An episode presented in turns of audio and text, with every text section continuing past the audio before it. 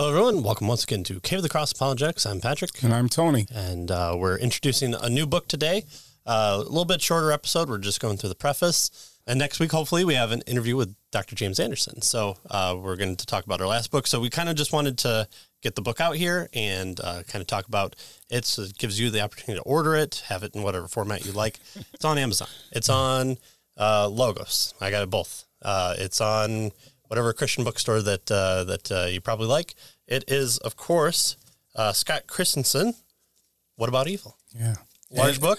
Yeah, we're going is- over. it. Is pretty massive, Yes, right? that's It's, exactly yeah. what you want. The Yeah. one-stop shop for all things evil. I don't know if that's how he'd want us to It's, sell it's it. It's at least what an inch, maybe thick, something like that. It's, a, yeah. it's a good endpoint for your bookshelf, and it's a W, so you need something at the end. At the very end, Yeah. yeah. What? Yeah, yeah. Zathura is, is at the end. It's just a small book. It's a Jumanji ripoff because the author can't write more. Anyway, uh, Scott Christensen, as you know, uh, has been uh, he was our first guest Mm. to talk about what about free will. yeah. So yeah. he's keeping the what abouts. So hopefully the next one is uh, continues uh, the the process. Not that we're asking him to write more, but uh, we, we enjoy him. But I've- it is I've- good. Yeah. He- Yeah. he's done a lot of stuff. interviews on this already. Uh, it's been out, out for about uh, probably a year? or so. Yeah. Yeah. I think it came out in uh, in 20, 2020 because uh, he mentions uh, COVID. In there you go. So, yeah. yeah. So uh, we wanted to do the preface, and uh, th- this book is uh, very well laid out. Um, he he he doesn't bury the lead. He gives you the answer right away. Right. Yeah. And then he doesn't he doesn't drop all the other possibilities. He gives you a kind of what his take of it is, and then s- supports it. But he gives you a good overview. He gives you a historical overview. He gives you scriptural. He gives you uh, reaching back and saying, here's a point for uh, this version of an idea of of explaining what about evil uh, and why it kind of gets knocked down by by other things. So, Yeah, and this topic, what about evil, is uh, probably the biggest uh, argument that is used against against Christianity out there, right? Yeah. What about evil, right? And so he t- he kind of takes. So this is, and he's going to mention it here. This is kind of you know.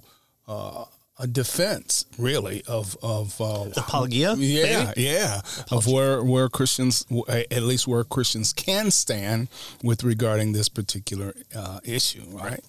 Uh, so uh, again, you can um, uh, feel free to uh, support him on whatever whatever means, but we hope that you do pick it up. But uh, we're going to crack open uh, the preface here, Yeah. and uh, we're going to uh, look at kind of the why, the who, and the what. So why write this book? Who's it for? What's it all about? Yeah, sounds good. Uh, so he opens it up. Well, why this book? Why pick this up? It's a it's a dense book. Uh, you know, is it going to cover everything in minute detail? Is it, he's, he's going to do modus ponens? You're going to you're going to figure out what axioms are as opposed to presuppositions. Uh, uh, let's bring up Bayes' theorem. Let's talk about probability. Well, he says not not quite. So so he says uh, why this book? Well. While popular treatments abound, uh, most rigorous Christians' responses to the problem of evil are dominated by strictly philosophical approaches. Oh, darn those philosophers. Yeah, well, you know. Oh, well, okay. So something new, something maybe you haven't read before, something in the whole stream of you probably answered this question: What about evil with your family, your friends, uh, internet atheists, uh, the the nice atheist uh, down the street who bakes cookies for you and just loves everyone, but uh, can't stand the Christians except for you. You're good. You get cookies. Well, uh, he finds it unfortunate. Unfortunately, That yeah, all most of the books are have this philosophical approach, right? Yeah. that's not because that he finds them problematic. There's there's the our keyword for for this century. uh, to the contrary, they are useful, but by themselves they remain inadequate. He says. Well, comprehensive, biblical, theological, and ex- ex- exegetical. As opposed to eisegetical responses are wanting. So he, he, he views that uh, kind of the, the philosophy builds up to God, uh, and we've we've seen that critique, especially uh, um, uh, from the presuppositionalist camp uh, to the classical camp, is, is seeing that uh, a lot of philosophers tend to be the big apologists because they kind of have a seat at the table. They they, they know the Bayes theorem, they know the classical arguments, they they know Hume uh, and and and respond in the same manner. But he says that there's a need for this biblical, you know, uh, answering the question derived from the Bible, from theological concepts and from the exegetical responses. I will so, get that. so he doesn't want this to be he just a philosophical answer to the particular Mm-hmm. question. He wants to dive deep into the Bible to find out what the scriptures have to say and how the scriptures deal with this particular issue, right? And it's not to say that it isn't philosophical in in terms or in formation, because if, if you're talking about arguments, if you're talking about uh, thinking processes, guess what? You're doing philosophy. So that's the whole thing. That, That's the great thing is philosophy has kind of been this, uh, uh, you know, uh, uh, faulty towers type uh, i- ideal that you know Hume and the rest of them knocked down, but only to be built back up again. So now that we're talking about, oh well, we need what's the definition of is is and, and stuff like that. So so uh, again, uh, hopefully part of this show has been to to bring you into the world of philosophy and say, hey, guess what? It, it doesn't have to be scary, and just because this book is uh, a, a certain length, it should actually be a, a great part because of all those uh, three parts that he views. And it's uh, what he's uh, claiming is kind of a new territory, or or uh, stuff that hasn't been fleshed out uh, to his liking enough. Right. So he says that, you know, in treating the subjects, uh, he will not be as rigorously focused on the plethora of apologetic matters that most philosophical books on this topic are concerned uh, to address. But he says this doesn't mean that the book has no apologetic value. Sure. Right. He he believes it does. But traditional apologetic approaches, he tells us, are not really his immediate objective, right? So, so yes, it does have some apologetic value, but that's not what he's trying to focus on, right? So maybe people that read it can meet together and pull out the apologetic reasons. so his audience is uh, kind of perplexed uh, b- believers searching for scripturally constructed theology for answers. So you know you, you've you've read the best of the philosophical point of view, and you're like, okay, well. Uh, free will, but uh, well, how does free will mix in with God's sovereignty? Well, okay, uh, obviously we have free will, right? Because that's what the philosophers say. Uh, but then the the new atheists have come about, and determinism has become kind of main one. So how do I? Well, then I have to to argue for free will. But then how does that mix in with with God's determination of things?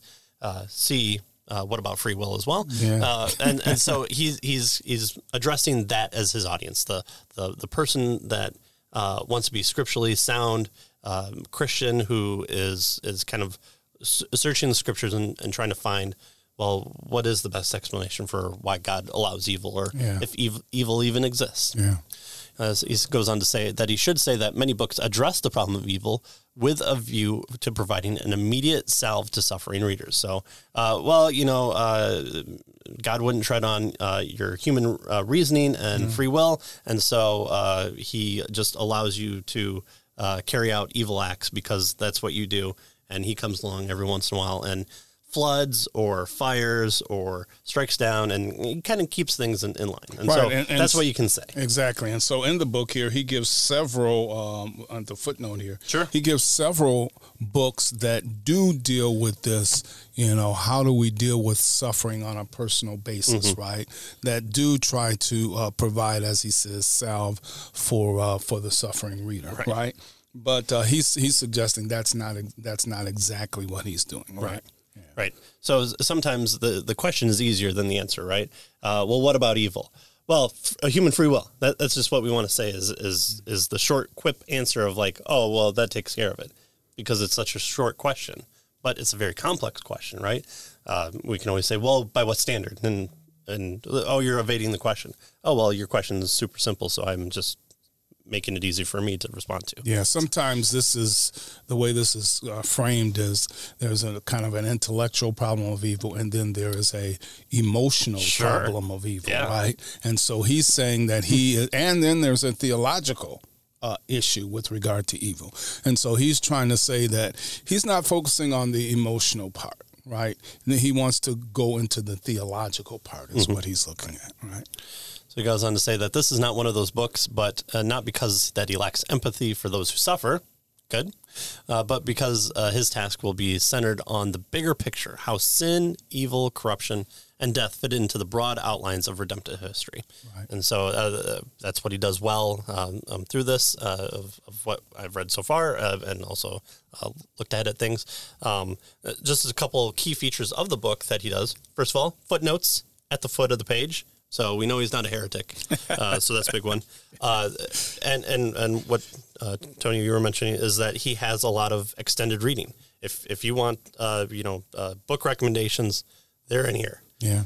and then what he does at the end of uh, kind of each chapter is he, uh, it, it's, it's almost like he's a, a teacher. It, it's, it harkens back to the old uh, science lessons that you had. Yeah. You had your key terms. So you can go back and say, okay, uh, defense, greater glory, theodicy, problem of evil, and theodicy. These are from our So he lists coming up these the uh, Yeah. key terms These are right the at things the to know of the chapter. to help you out for later. And so you can go through and write next to him, okay, defense is this.